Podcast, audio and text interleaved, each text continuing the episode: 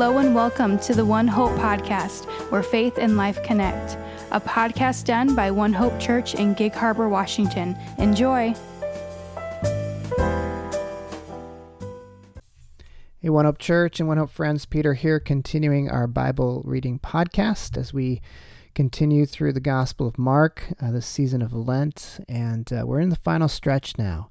Um, this is being recorded on uh, for Saturday's uh, uh, reading the day before Palm Sunday. And so we're literally, at the time that we're recording these uh, podcasts, entering into Holy Week uh, this next week. But we've already, uh, in our readings, been reflecting on the events of Holy Week. Uh, we looked at the triumphal entry, we've, uh, we've reflected on the Passover.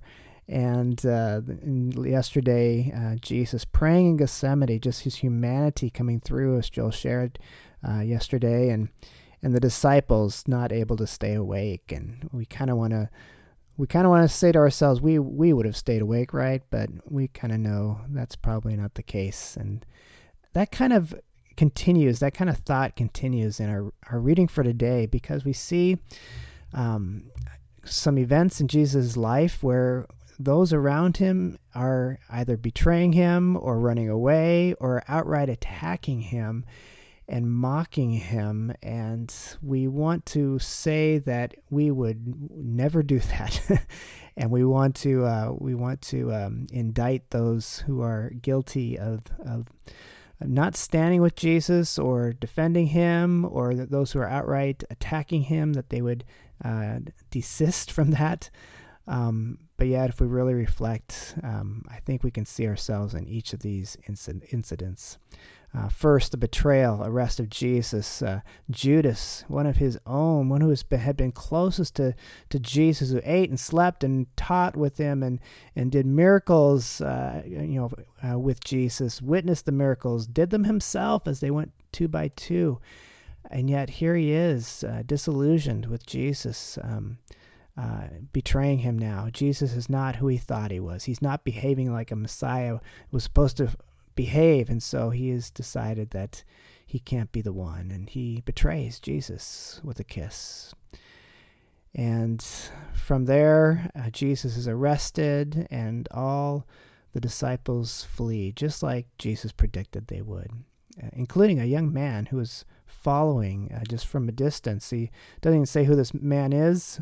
Uh, he he flees with nothing but a linen cloth about his body, uh, and they tried to seize him, but he left the linen cloth, ran away naked. Interesting little detail there. Many people uh, su- suspect that that actually may have been Mark himself who's writing this gospel account.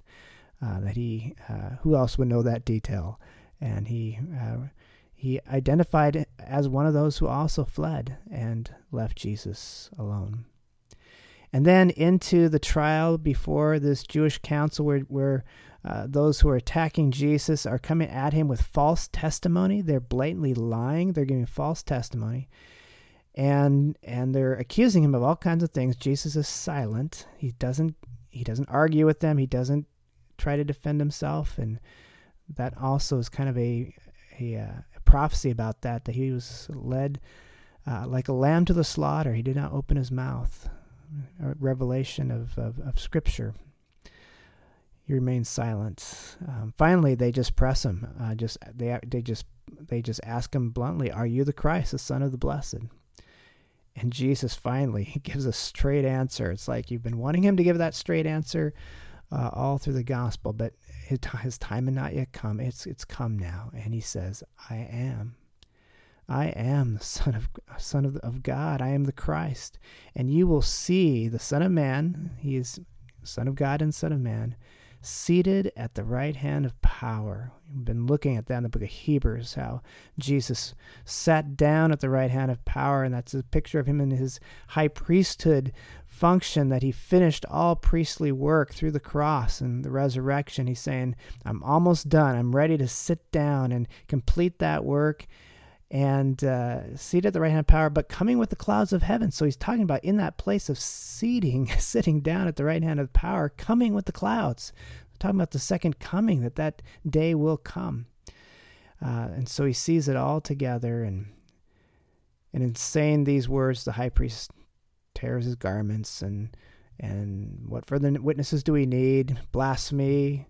What's your decision? And they all condemn him as deserving death.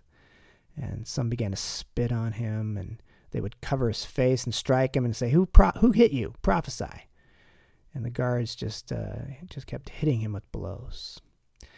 And as we kind of just reflect on all this, um, I already kind of alluded to it. You know, we don't want to say that we would do the same things that they did in, in their places, the disciples for sure. But as we just kind of go back through this, I think we can identify here, even even those who attack Jesus. Well, we, we don't attack Jesus, do we? Well, they gave false testimony against Jesus. Do we give false testimony? Every time we uh, live our lives in a way that is dishonoring to Jesus. We're giving false testimony to, to Jesus in those moments. And and uh, d- do we flee like the young man and or like the disciples fled? Yeah. Uh, how often do we run away from an opportunity to to make a stand for Jesus or to reach out in, in love? Um, you know, some uh, some maybe do better at this than others. I know I fail this all the time. I'm I, how, I, I avoid confrontation. I avoid helping sometimes if it's gonna, if it's a, if it's a out of my comfort zone situation. And I think later I should have stepped in. I should have said something. I should have helped that person. Um, but I, I fled. I ran away. And then the betrayal. Do we betray him with a kiss? Do we, uh, with with with a with a an, with a, a statement uh, with our worship? Are we worshiping Him and declaring our love to Him? And yet, might we, in the way we're living, in the way we're behaving, um, really be betraying Him uh, into the hands of those who would mock Him? And the answer is, yeah, we all do that. Um, but um, as Joel said yesterday, you know, Jesus said this was going to happen. He's not surprised at any of this. He's not surprised at our weakness. In fact, this is exactly why he's come. It's why he's going through what he's going through now. He's going through what he's going through now to save us in our brokenness.